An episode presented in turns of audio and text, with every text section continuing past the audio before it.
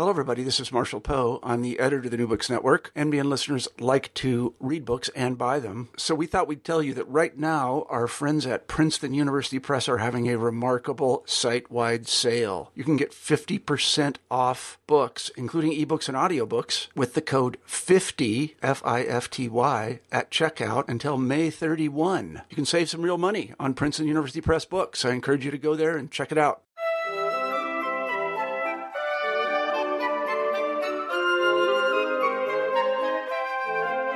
Hello, everyone, and welcome to New Books in French Studies, discussions with scholars of France and the Francophone world about their new books. I'm your host, Roxanne Panchasi.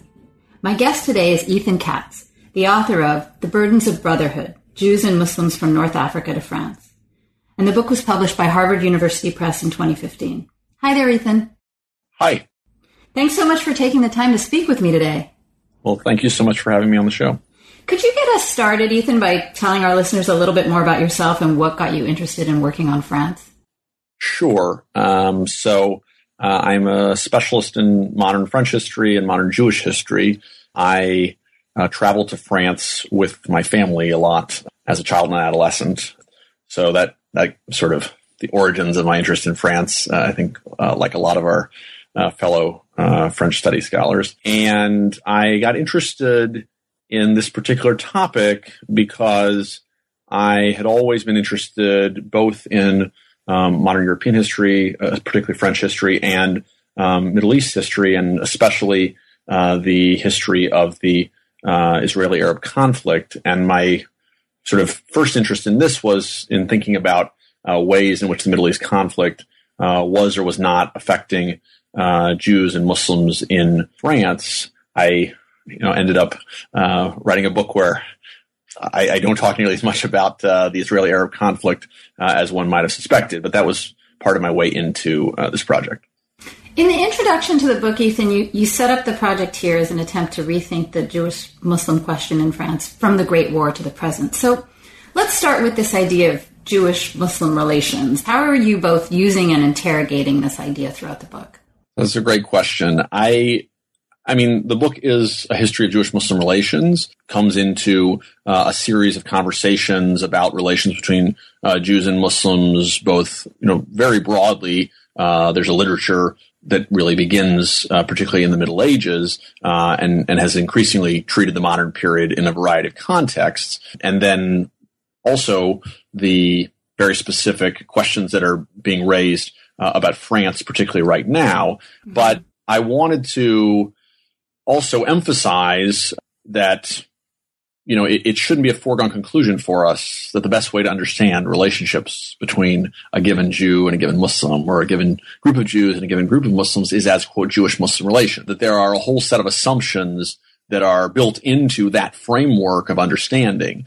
And so I, I think that the best way to interrogate concepts is not by completely throwing them overboard, mm-hmm. um, as we're we're going to be talking about Jewish Muslim relations for a while, whether or not it's the best formula, but it, it is to try to sort of peel back and think about other frameworks uh, through which we might understand uh, that same question that we call uh, Jewish Muslim relations. So what I try to do in the book is to ask over and over again how given Jews and Muslims were understanding themselves and each other when they related to each other, whether it was necessarily as members of uh, ethnic or religious groups uh, with potentially conflicting loyalties, uh, or whether it had more to do with legal status or what neighborhood or locality they lived in or some of their cultural traditions that they often shared if they came from North Africa uh, and so forth. As you say, Ethan, there's certainly, and especially in the last several years, a kind of growing literature on the communities considered separately, Jews and Muslims in France, but then also the relationships between those communities. Could you just sort of give us a brief sense of what you see as your main intervention in that literature? Sure. So, yeah, th- there is some other very good work that's been done, particularly Maud Mandel's book mm-hmm. uh, that was published in 2014. I think there are two or three uh, key ways in which my book is different from uh, most of the literature to date. One thing is the long-term perspective that the book tries to offer. You know, most uh, treatments of uh, Jews and Muslims in France have started either with the founding of the state of Israel mm-hmm. or 1967 or the 1990s, 2000s. And I think one of the things that is really built into the way we think about Jews and Muslims today is a whole set of political assumptions that are tied into uh, the rise of the nation state and the triumph of the nation state in the 20th century, um, the the uh, collapse of empires and a very deep consensus uh, around uh, a lot of uh, critiques of uh, colonialism, and that means that all kinds of arrangements of group identity that appeared possible 60 or 70 years ago often don't even sort of cross our minds today when we try to think about how groups related to each other historically. And Jews and Muslims are two groups that were particularly in the crosshairs of a lot of the political conceptions that emerged uh, and were debated across the late 19th and early to mid 20th century. Uh, and so they were, were not necessarily always uh, seeing themselves or each other according to um, the nation state, according to the conflicting uh, nation states in the Middle East today, uh, according to impossibilities of uh, more complex arrangements under the French Empire, uh, which were tried at different points. So I think go, I think one of the big virtues of going back is to look at uh, those kinds of possibilities that are now often erased from our memory. Um, a second thing that the book does differently from most other work is to try to look not mostly or certainly not only at uh, political uh, relationships, but also to try to look at developments at a ground level. Mm-hmm. Uh, and so, you know, one of the arguments that Maud Mandel makes in her book, which I think is in many ways quite compelling, uh, is that over time a discourse of conflict between Jews and Muslims uh, becomes so powerful that it makes it very difficult for relations on the ground between the two groups uh, to be anything other than conflictual. Mm-hmm. And I think that if we look at uh, different kinds of sources and different pockets of relationships, we see that while certainly uh, there is an, an, increase over the course of the 20th century in uh, conflict and in identifications with opposing uh, political and ethnic groups, uh, there are lots of ways in which Jews and Muslims continue to relate to each other in more complex ways and can resist uh, some of these uh, discourses of conflict. Um, and I think we only get that with a kind of very broad based approach uh, that doesn't just look at state sources um, and you know I did a lot of oral histories, and mm-hmm. um, so I think uh, I think those are two of the the key components. I guess tied into that second piece would also be the emphasis on different localities and uh, trying to look at three different uh, cities uh, across France: uh, Paris, Marseille, and uh, Strasbourg, to get away from a, a Paris centric uh, approach, which is, of course, very common in a lot of literature on France, uh, but also to try to ask ourselves what is the importance of the local to these relations by comparing them in three different cities. And there's a lot in what you just said that I want to follow up on. But but before I do, I, I, I want to ask, I guess, what's the specificity of doing this in the French context as opposed to, you know, the European context or some other national context? Right. Uh, so I think that in the French context, the history of Jewish Muslim relations is very much wrapped up in the history of empire and the history of colonialism, uh, as well as the history of French universalism, mm-hmm. right? I mean, these questions about the relationship between the empire and the republic, uh, and the uh, limits and meaning of French universalism that have really preoccupied a lot of French historians for the last 15 years, uh, they are uh, cast in, I think, in new light by looking at Jews and Muslims together. Uh, a lot of good work has been done that, that is often focused on uh, a single um, minority group or type of minority group, or has compared groups but not talked uh, a great deal about how they relate with one another. So I think that the the question of you know the meaning of the French Empire and what it has meant for people at, at the margins, if you will, is one that is drawn out uh, by looking at Jews and Muslims together. But I also, I also think that Jewish Muslim relations in France are in those ways distinct from Jewish Muslim relations across Europe, right? So we have sort of a lot of discussion about Muslims in Europe uh, as if it's roughly the same everywhere. Mm-hmm. Uh, and there is a lot about France that's very specific that relates uh, substantially to its colonial history and its longstanding struggles, uh, particularly uh, through Algeria, uh, with the possibilities of integration or not for Muslims. Uh, and that's a story that I think is inseparable from uh, the story of Jews as a minority in France. So I, I think that understanding what's specific about the French case in, in this larger conversation about Muslims and Jews in Europe today uh, is also important.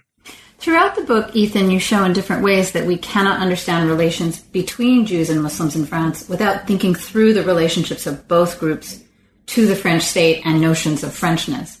Can you tell us a little bit about this triangular affair in a general sense before we get into the details of how it shifts at different moments in modern French history? Sure. Yeah, I mean, basically, I think if we look at Jewish Muslim relations from very early on, uh, the two groups are frequently positioned differently legally, right? So mm-hmm. for a very long time, the vast majority of Muslims in France come from uh, French Algeria. And they are until uh, 1958, four years before Algerian independence, they are not equal French citizens. They have different status at different times, but they are uh, decidedly unequal uh, legally. And Jews, beginning in 1870, uh, nearly all of the Jews in Algeria become full French citizens. Meanwhile, Jews who either uh, were born in France or come to France uh, from other, typically other parts of Europe, uh, they have a relatively normal path to French citizenship like other immigrants. So legal differences are, are extremely important, uh, and they mean that when Jews and Muslims think about each other and, and their positions, they are often, you know, looking across uh, dividing lines created by the French state. But it's also because each group is historically a group that has been vulnerable in France. And so when they're thinking about each other, they're often thinking about how they can position themselves uh, either to try to foster greater inclusion, uh, sometimes uh, around resistance uh, to the French state, and they're looking you know, in the case of Jews, they they were sometimes trying to make sure that the French authorities realized that, say, in Algeria, they were citizens. They may have been natives, but they were different uh, than Muslims. This is what they want to insist upon. Uh, and for Muslims in Algeria, they look at Jews and they see a group that's been privileged by the French state uh, in ways that seem very unfair. Uh, and so when they think about Jews, they they don't think about them independent from uh, their greater rights, uh, their alliance with aspects of French politics and culture. and so um, the combination of both a series of policies from the French state that were often very disparate toward the two groups, and the group's shared vulnerability, uh, I think, helps to account for uh, this kind of triangular relationship. One of the things that you set up in the in the introduction, Ethan, is this uh, differentiation between thinking about Jewish and Muslim identities as situational rather than definitional, and you also have this notion of situational ethnicity that's part of the framework here. Could you say a little bit more about that? Um, yeah, so I really want us to get away from, you know, part, it's partly relates to what I said at the outset about uh, the meaning of Jewish Muslim relations, right? Mm-hmm. I want to get us away from thinking that what it means to be a Jew and what it means to be a Muslim is sort of understood and assumed and roughly the same in each context. Um, so the notion of situational ethnicity, it's not my uh, original idea. It comes from ethnic studies. It was used, I think, really effectively by Till van Rahden uh, in a book called uh, Jews and Other Germans that he wrote about uh, German Jews in the 19th and early 20th century. Uh, and it means that we look at Jews and Muslims and we have to uh, assume that what it means to be Jewish or Muslim and the importance of being Jewish or Muslim can vary dramatically from person to person, from subgroup to subgroup, and from context to context, even for the same people and the same subgroups. So, for instance, for many Jews and Muslims, the importance of being Jewish or Muslim is really fundamental in the home when they're sitting ar- around for a family meal, uh, especially uh, maybe a holiday meal. Um, but it's not necessarily important at all when they're in their workplace and they're uh, standing next to their fellow worker on an assembly line in the factory, right? Mm-hmm. Um, and what it means to be Jewish uh, could be, uh, you know, very different in a political context versus a religious or a family context. So my my hope is that by taking that into account, uh, we again start to really get a sense of the multiplicity of ways that Jews and Muslims have understood each other and the multiplicity of factors driving their relations beyond being Jewish or being Muslim. Before we get into the more detailed sort of discussion of the chapters of the book, Ethan, I just want to linger for a second on the on the title, "The Burdens of Brotherhood." So, where where did that title come from for you, and why why did you choose it? Well, it's good alliteration. Um, no, no, um, but uh, beyond that, I I chose that title for you know I I felt like it brought together a lot of ideas of for me what the book was about you know, brotherhood is clearly an allusion to fraternité, mm-hmm. uh, this, you know, French ideal of what binds uh, the nation together. Um, and at the same time, it's also, for me, clearly an allusion to the possibility or challenges of Jewish Muslim brotherhood. And so the idea that, you know, we spoke about earlier already that uh, Jews and Muslims' relations with each other are so tied up with uh, their uh, ability to integrate into the wider French nation state or empire. Uh, for me, that the dual meaning of brotherhood there uh, speaks to that, um, and the burdens uh, speaks to th- those challenges. For from my standpoint, as I talk a little bit about in the introduction, Jews and Muslims they're certainly not unique in terms of facing challenges of integration in modern French history, of course, but the ways in which each group uh, has been seen frequently as problematic from the standpoint of traditional religious practices, problematic from the standpoint of uh, transnational political ties, uh, problematic in the specifically uh, colonial context. That combination uh, is, I think, uh, rather uh, distinct to the two groups. Uh, and I sort of thought of that as a combination of uh, so-called uh, burdens to be, in a sense, uh, you know, needing to be overcome uh, if one uh, is to be fully part of uh, the fraternité of France or, or brotherhood, eh, but also burdens to be overcome if they could relate to to each other successfully. In the book's first chapter, Ethan, you refer to the First World War as, I'm quoting you here, the foundational event for Jewish Muslim relations um, in modern metropolitan France. So the book, this long view that you take in, in this book, and one of the things that distinguishes the study from uh, some of the other scholarship out there, begins with World War One. Did you consider other points of departure for the book? 1870, for example. What is it about World War One that, that made it your starting point? Well, it was about as far back as I was willing to go. okay. I mean, no, I mean, I did consider other points of departure. It's a very good question. I mean, this this book grew out of my dissertation, as you know, and very early on, I was not imagining that I would start from such an early point. I mean, it sounds crazy to me now, but I had about starting the book in the 1970s. Um, then I had ideas about starting the book in 1945, but I was I was encouraged, um, you know, in part by one of my advisors, you know, very early on to think, well, maybe there are interesting things going on already in, say, the interwar years the First World War. And what became clear to me from my preliminary research was the First World War was the first moment of anything like widespread Jewish Muslim contact in France because it was the first time where large numbers of Muslims came to France. Hmm. So, I mean, while the book ventures a great deal uh, across the Mediterranean. It's one of the themes of the book in certain ways. It is a book that's anchored in metropolitan France. And I think ultimately I felt like I had to, uh, in order to make it manageable, I had to sort of keep that anchor point, And that meant, okay, let's start from the moment where there is a lot of you know opportunity for interaction in metropolitan France. Otherwise, uh, we would indeed be starting the 19th century, and I would still be writing the book. So. What can you tell us about the respective experiences of Jews and Muslims in, in battle and on the home front? And I guess the, the second part of, of my, my question about the First World War would be, you know, you, you say that it set a tone for Jewish Muslim relations that, that would prevail for decades to come. So I guess what were the legacies of World War One for Jewish Muslim relations? Right. Great questions. The relationships during the war are extremely varied. Um, there are many Jews and Muslims serving together on the battlefront, and to some degree, they're like any other ordinary soldiers.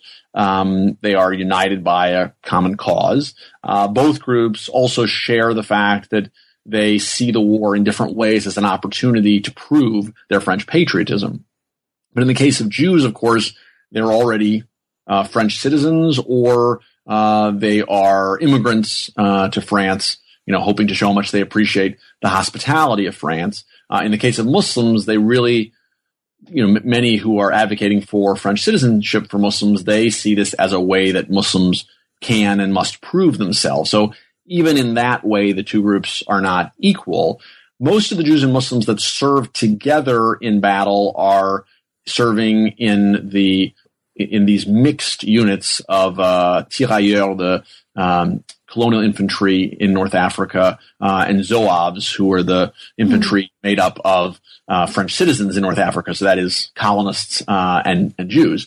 Um, and so they are they're not equal not only uh, in terms of their citizenship, but uh, there are all kinds of racial hierarchies that are talked about in uh, internal French military documents. Uh, Rick Fogarty's written about this really well in his book. Um, and there's also things like the fact that uh, a large number of Jews are interpreters in the military because they speak both Arabic and French, and they're trusted. Uh, there are a small number of Muslim interpreters, but they're generally much more trusted than Muslims. So they're in this kind of odd position of, you know, providing for certain kinds of needs for Muslims that Muslims can communicate much more effectively to the interpreters than they can directly to their commanders, um, whether it's for uh, certain kinds of food that they want, or for traditional Muslims for you know copies of the Quran, um, or for you know medical needs or whatnot. But they're also reporting to the commanders about the morale of these soldiers. They're reading their letters, including like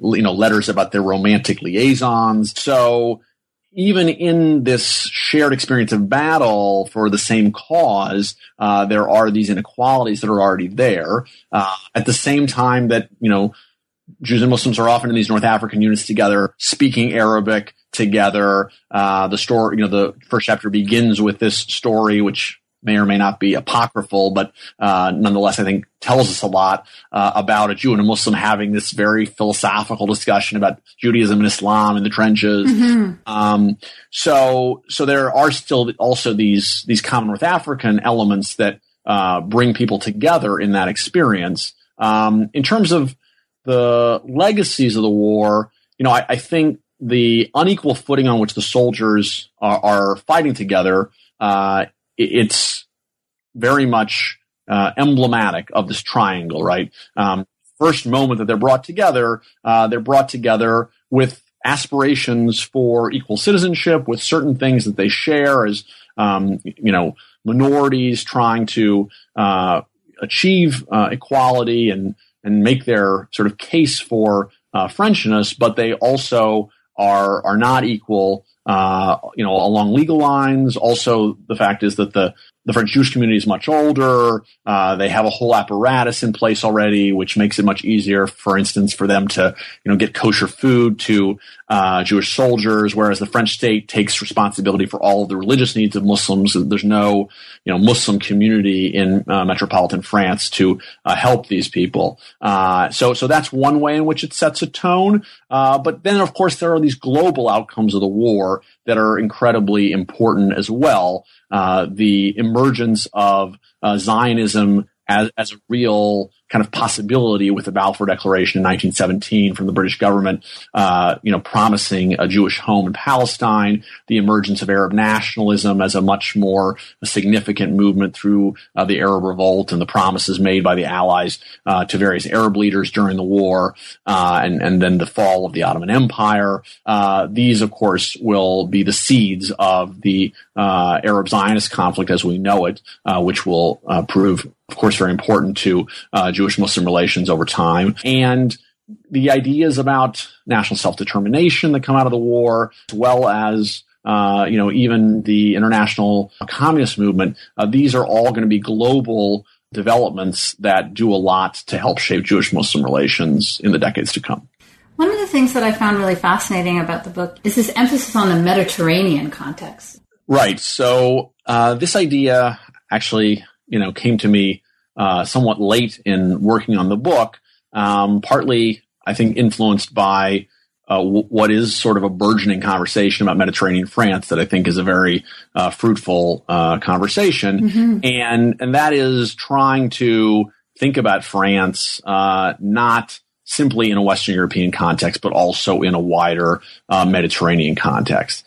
And so it occurred to me that really, if we look especially at that uh, interwar moment, but indeed at a lot of this history, it begins to in some ways make much more sense uh, and be much more decipherable uh, the complexity of these relationships if we think about the ways in which a whole series of uh, crossings, that is, uh, mobilities, movements, um, influences from uh, around the Mediterranean, you know, coming through France, radiating out from France to other places and circling back, that those things are helping to shape uh, the way the Jews and Muslims understand each other and relate to each other in France. And the Jews and Muslims themselves are really a key part of the story of France being kind of resituated uh, in a Mediterranean context. Um, and yeah, in the interwar years, we see that partly through the first uh, sets of uh, neighborhoods and day-to-day interactions between uh, Jews and Muslims from uh, places like North Africa and the Levant. Uh, but we also see it in the importance of uh, political causes that are crossing the Mediterranean uh, from the rise of the first Algerian nationalist groups to the emergence of more, you know, the first really sustained violence in uh, Palestine uh, that affects Jews and Muslims uh, elsewhere, including in France. The chapters of the book, Ethan, really track the ways that Jewish Muslim relations change um, and, and, shift um, at these kind of key moments, right? World War One, the interwar years, World War Two, uh, the the, the post-war period, and, and, and the Algerian War. Um, and then you move up to the to, to the end of the 20th century. The chapter on the Second World War and the period of Vichy and the occupation is one in which you're showing a kind of exceptional moment in uh, the, the, the, respective statuses of Jews and Muslims with respect to the French state. Um, but you're also changing the way that we think about the history of that period of Vichy and the occupation. I mean, I, I think that the way in which this gives us a different perspective on the occupation is in part by comparing Jewish and Muslim positions uh, under Vichy, which is something that has rarely been done. Mm-hmm. Um, the we, we, know, of course, much more about the Jewish experience of uh, occupation, and we know that it was, you know, the darkest hour for uh, Jews in French history, um, where one fourth of the community was deported, uh, the vast majority of them never to return, um, and and you know uh, thousands of others were uh, in concentration camps or, or lost their jobs, uh, lost their property. Um, but I think that the assumption that we uh, would make would be um, if if we knew that there were, uh, you know, if, if, people know that Muslims were in France in significant numbers at this time, which uh, often they don't, uh, I think the assumption would be that Muslims were maybe persecuted less than Jews, but also racial others, mm-hmm. um, and um, that simply wasn't the case. Um, the racial status of Muslims was, in certain respects, ambiguous, but for legal purposes, they were much more like Aryans than they were like undesirables or others, uh, and so much so that you had, as I talk about in that chapter, you had uh, significant numbers of North African and Levantine Jews who tried to disguise themselves as Muslims in various ways uh, in the hopes of evading persecution. I should say that the other kind of mythical view of Muslims during World War II more broadly is that they were, you know, eager collaborators in large numbers, right? Um, and what we see is that there certainly were Muslims who, uh, you know, joined uh, collaborationist groups uh, from the Parti Populaire Français uh, to the uh, anti-Bolshevik Legion uh, that goes to fight on the Russian front. Um, but there they were a relatively small uh, minority, uh, and that Muslims made just as wide a range of choices uh, under Vichy occupation as uh, other ordinary French people. But the meaning of their choices, I think, uh, is something that we have to assess differently, and, and this, I think, is hopefully uh, helpful beyond just thinking about Muslims, right? because the Holocaust is such a central focus of our understanding of the occupation years for good reason. Uh, we tend to assess people's choices very much in moralistic terms, and we tend to align anti-Semitism with collaboration, uh, and we tend to think that that is sort of the leading motivation for people, uh, or certainly a big part of their outlook if they uh, decided to join up uh, with uh, pro-German forces. And what we see with Muslims is that uh, in many cases, anti-colonialism is far more important. Uh, in some cases, also anti-secularism.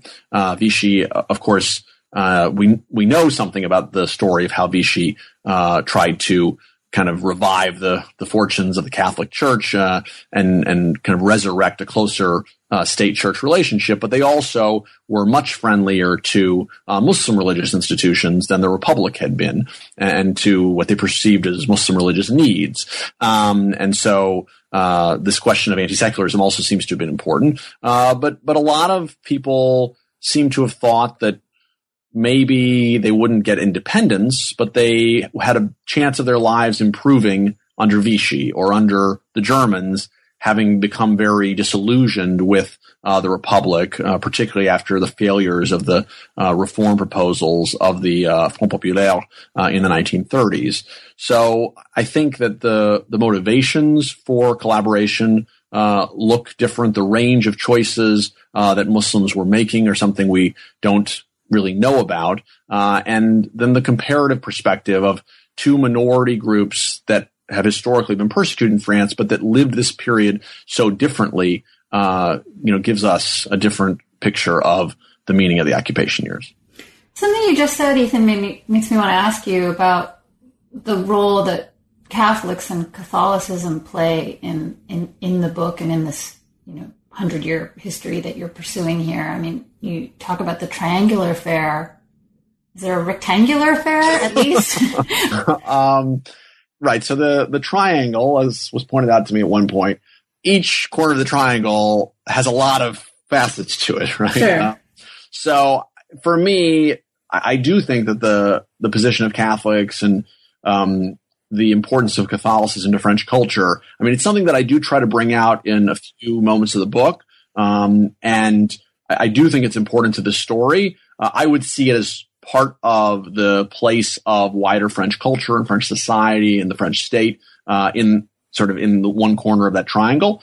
Um, but certainly, right. So during World War One, I, didn't mention the uh, Union Sacrée, right? The right, of course. Uh, sacred union uh, that's formed uh, very early in the war, and where Jews are kind of always understood to be included, and Jews are very proud of their place in the Union Sacrée, and they tout it all the time in the uh, Jewish press. And then Muslims who are fighting in much larger numbers than Jews are very seldom mentioned in discussions of the Union Sacrée. Uh, and so you have this kind of you know clear hierarchy there uh, around proximities to uh, the Catholic Church, and uh, Jews seem to kind of be folded back into uh, the uh, religious fabric of France nationally at that moment after the bitter uh, divisions of the Dreyfus affair that often had strongly religious overtones. Whereas during the Second World War, as I think you're partly alluding to, you have this uh, almost kind of uh, union sacrée that Muslims seem like they are part of, at least from the discourses of people like uh, at times, and from the uh, outlay of resources from the Vichy state, which are somewhat remarkable given the deprivations of uh, the war. Uh, and of course, Jews are very clearly uh, not uh, part of any kind of uh, national religious fabric at that point. So uh, I do think that the two groups position vis-a-vis the Catholic Church. I mean, I also talked very briefly about how uh, there there are notions during the French Algerian War of a kind of uh, emerging intercivilizational conflict. Uh, where uh, Israel and France are seen as on the same side, and uh, Islam is seen as the enemy by certain uh, nationalists, particularly on the far right. Uh, and then in the 1970s, you have certain uh, clerics who become very sympathetic to uh, the movement for immigrant rights uh, that Muslims are, are, involved in and lend a certain kind of credibility through things like opening their churches or uh, protesting uh, on on behalf of these Muslims. So I think that, that that does remain important throughout the story. So in the post forty five period, uh, you look at the shifts and the emergence of the Arab Israeli conflict and the struggles against French Empire, in particular in Algeria. Um, so, two questions, uh, and of course these are connected. How, how does this new stage in Muslim Jewish relations on, a, on an international scale uh, affect Jewish Muslim relations um, in, in France? And uh, what is the role of the Algerian War uh, in the story that you're telling?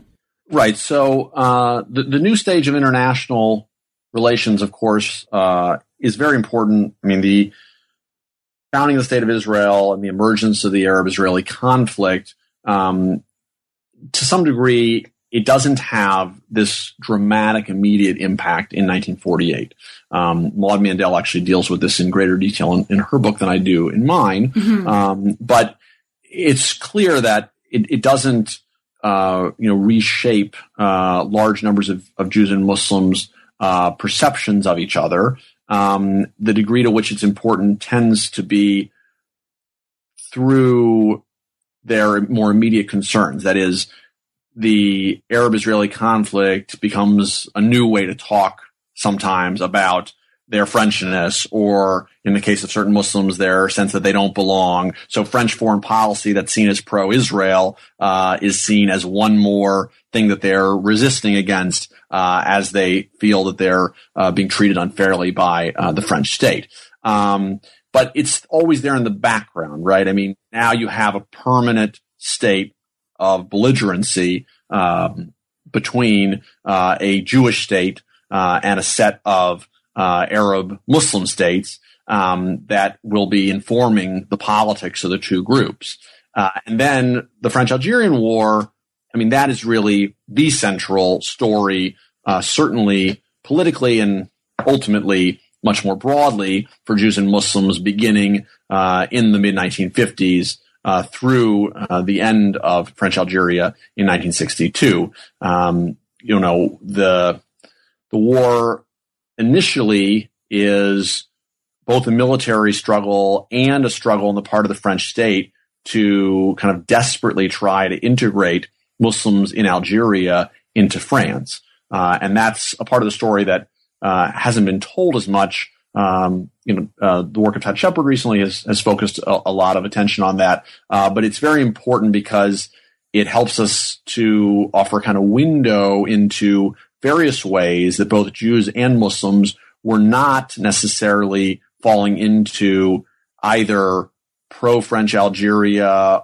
you know, a sort of an absolutist position of colonial control and uh, assimilation uh, or uh, anti-colonial independence is the only path forward. Uh, that many people were sort of articulating uh, mixed allegiances and identities for a lot of the war, uh, and you know articulating a, a politics that that seemed, at least for brief periods, to allow for uh, different kinds of possibilities, like uh, Muslims who become full French citizens uh, from Algeria without having to surrender uh, their uh, status under uh, Muslim law, something that had always been demanded previously by the French state. Um, but by the late stages of the war, um, it becomes clear that Jews and Muslims are essentially going to have to choose between their allegiance to France uh, and their ties to Algeria uh, in a way that will uh, be extremely divisive. Um, both the Algerian nationalists and the French state, by the very end of the war, will have these extremely absolutist visions of belonging, uh, and that will mean that you know the, the possibilities of hybrid citizenship uh, for Jews uh, in, uh, an independent Algeria that were discussed at different points, uh, or uh, this momentary status uh, for uh, Muslims from Algeria of being able to uh, maintain both their uh, Muslim personal status and become French citizens. Those those excuse me those possibilities will evaporate um, in a way that will really you know, divide the groups for years to come. You go on, Ethan, in the book to talk about the ways that these communities of Jews and Muslims who come from North Africa, you know, settle uh, in metropolitan France and the different shapes and forms that those communities and the interactions between them uh, take. Uh, in the sixth chapter of the book, you focus on the impact of the 1967 war on Jewish Muslim relations. And I mean, it's kind of a fascinating chapter where you're looking at this international context and the way that impacts relations uh, between Jews and Muslims in France. And you're also looking at things on the ground in neighborhoods like Belleville. Could you talk a little bit about the way that you move between those spaces, the very local neighborhood context, and then the sort of transnational uh, forces that are at work?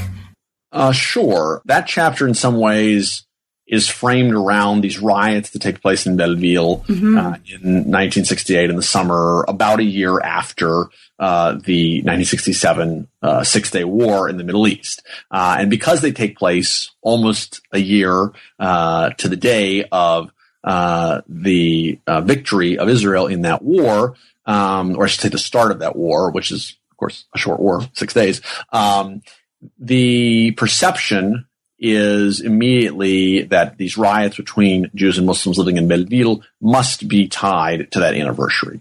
Um, but when we look more closely, we see Belleville was this really interesting, you know, cosmopolitan space where Jews and Muslims had been living together successfully for several years uh, in significant numbers. Uh, there were large numbers of particularly Jews from Tunisia and Muslims from both Tunisia and uh, Algeria who did things like, you know, sharing uh, pastries with each other on their holidays, um, you know, working sometimes in each other's businesses, um, having uh, a sense of shared North African identity in uh, certain shared spaces in public, while also uh, having kind of their own spaces uh, that they uh, respected uh, for each other, right? So they had signposts uh, that I talk a little bit about um, in, at the end of chapter five, where okay, you know, I might go into this cafe. I might be a Muslim who goes into this cafe where I see,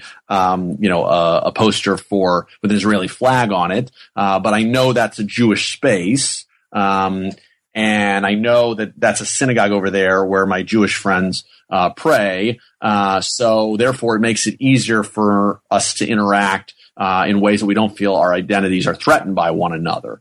Um, but it also relied on people basically, you know, keeping uh, topics of conflict out of those uh, spaces of interaction. Uh, and the Belleville riots are a moment where what begins as a dispute over a card game, and of course, it's always important to remember that a Jew and a Muslim were playing cards in a cafe together, and that was considered very normal in this context mm-hmm. A typical everyday interaction. Uh, but that card game, uh, where there's a dispute, seems that the Muslim lost the game, didn't want to pay uh, the winnings. Um, all of a sudden, becomes a dispute that's understood as having, uh, you know, transnational uh, conflict uh, implications related to uh, the Arab Israeli uh, conflict.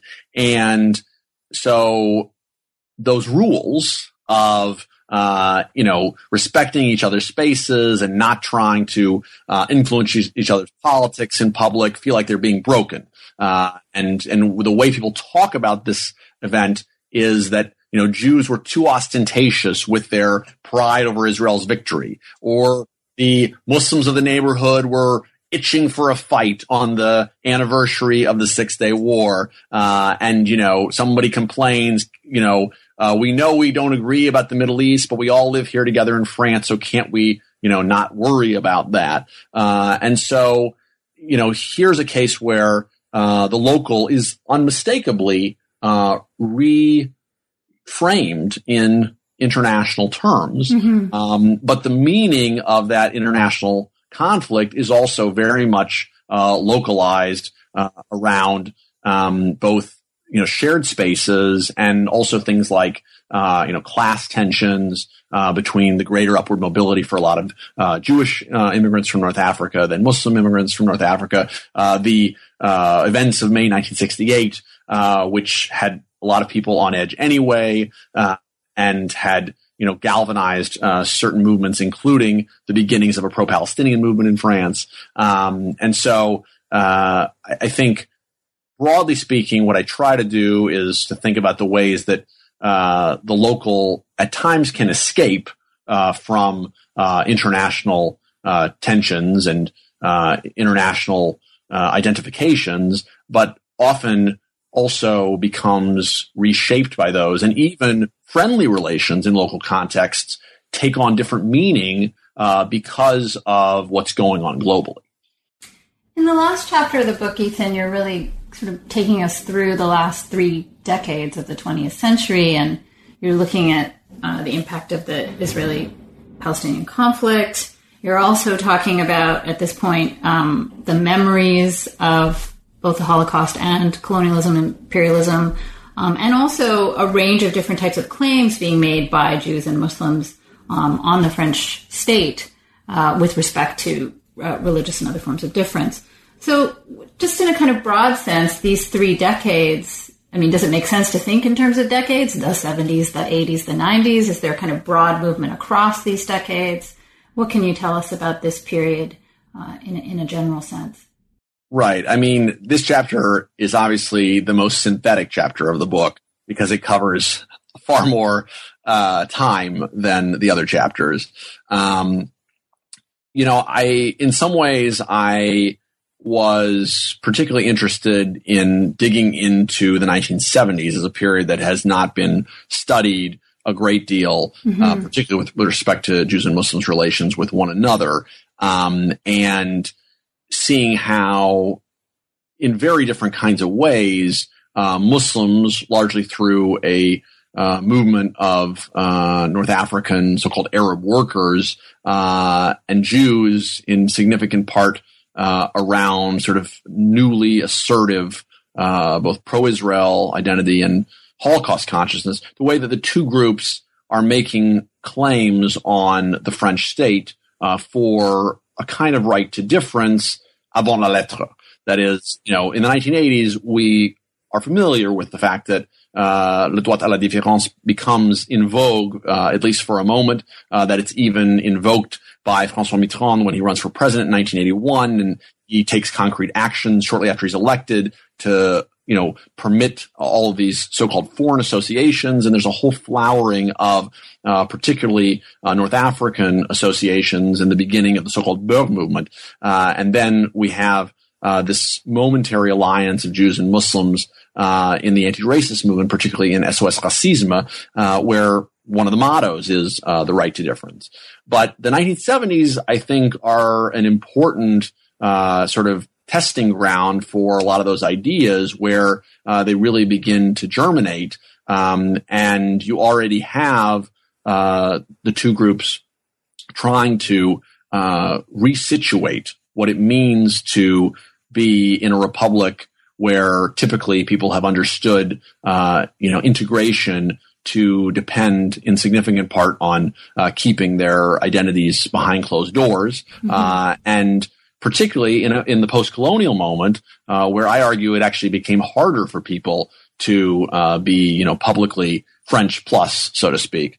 Um, and, so they're trying, in a sense, to kind of renegotiate the meaning of the republic in a way that briefly will really come to fruition in the 1980s. At the same time that, you know, by the mid 1980s, there is this very uh, notable backlash from the far right. And so the, you know, the, if the 1970s is a moment where the two groups are testing uh, whether they can, you know, reframe what it means to be uh, French, and also testing whether they can coexist on those terms, right? Um, you know, to go back to the discussion about neighborhoods, uh, if if in previous uh, periods one you know needed to be particularly careful about how one was Jewish or Muslim in public, uh, greater public assertiveness on the part of both groups tests, you know, can, can we live together, uh, without keeping our Jewishness and Muslimness uh, largely in private. Uh, how can we live together like that? Uh, and you know, in the 1980s, there's a moment where it appears that you know the you have Jews and Muslims sort of you know pushing that point, both in terms of coexistence and their identities, against uh, the Front National, uh, very much claiming otherwise. Um, by the late 1980s, the possibilities for public difference seem to be in eclipse, uh, and Jewish Muslim tensions have really flared uh, in significant part uh, because of uh, the Israeli Arab conflict, but also uh, because of a backlash specifically against Muslims that also makes many Jews feel threatened. Um, the 1990s, there are a lot of sort of uh, competing developments, and there certainly are optimistic indications uh, around the sort of finally uh, France coming to terms with uh, the Holocaust, beginning to come to terms with the uh, Algerian War, uh, therefore kind of public recognition for very important claims of memory of both groups, and the fact that between 1993 and 2000, many observers think that the Middle East conflict is finally about to be resolved uh, peaceably, which bodes well for Jewish Muslim relations everywhere. Um, and yet, of course, uh, in the early 2000s, uh, we have this explosion of uh, anti-Jewish violence in France, with Muslims uh, having uh, a very disproportionate, uh, you know, making up a disproportionate number of the perpetrators, even if it's a small minority of people from the Muslim population, and Jews, in many cases, embracing a lot of the negative stereotypes about Muslims that are really kind of uh, reemerging uh, with a vengeance in that uh, historical moment. So um, the you know we, we could see uh, the rise of hopes uh, in the 1980s uh, and may, maybe some real challenges to those hopes, but sort of new hopes in the 1990s, and then the realization that um, the challenges are much greater to coexistence than maybe previously thought with the outbreak of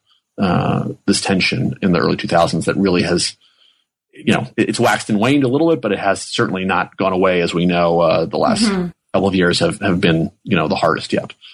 So, Ethan, in your introduction, you make the point that I'm quoting you here that this is not a book about France's current crisis, but rather the long evolution in relations that preceded it. And and I know for you know obvious reasons you've been asked to comment a lot on, especially the events of 2015 and the last couple of years. And so I'm wondering, just to begin with, how those events changed your thinking about the book, if they did. Right. Um, I mean, the first thing I, I, think is the most important thing to say is that the book was always written in the shadow of crisis. Um, the the you know by by 2004 when I conceived of the book, um, you know a lot of people who care about France were talking about Jewish Muslim tensions in France. Um, you know, 2000, you know, starting in autumn 2000, uh, to the early months of 2001 had been the biggest spike of anti-Semitic violence in France since World War II. Mm-hmm. Um, you know, uh, things were seemingly calmer in 2004, but there were still you know, between 2000 and 2010, there were an average of 600 some um, anti-Semitic incidents reported in France every year, and you know, the second most targeted group each year uh, in terms of racist incidents was Muslims. So, um, and you know, a small number of attackers, a, much smaller number uh, than vice versa, were uh, were Jews in those incidents. Um, so, you know, the tensions were already very much there from mm-hmm. the beginning of writing the book. Um, and, you know, that was, that affected the kinds of conversations I had with people in France.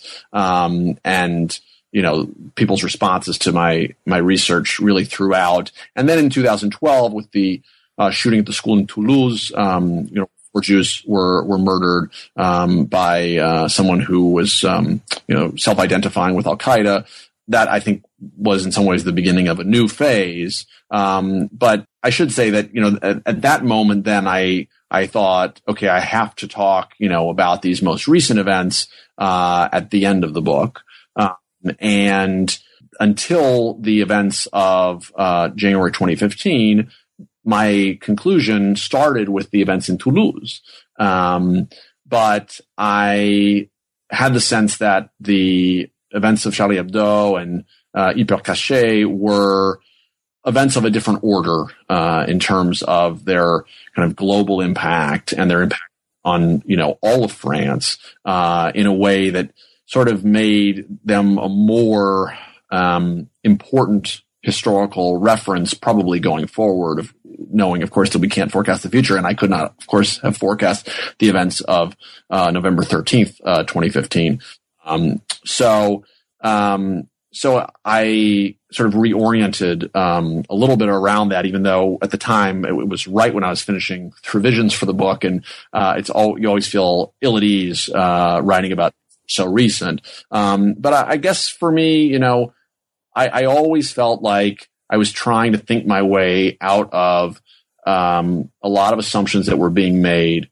because of a contemporary conflict that uh, is so uh, volatile uh, and and troubling on on lots of different levels. Uh, and of course, I couldn't ignore that. Of course, that was that was part of the impetus for the book, uh, and uh, it, I had to think about you know how had relations evolved, and, and in some ways, I was I was partly trying to understand the current crisis, uh, but I also didn't want it to uh, overwhelm me in terms of um, you know causing me to uh, constantly rethink things in the wake of tragic incidents.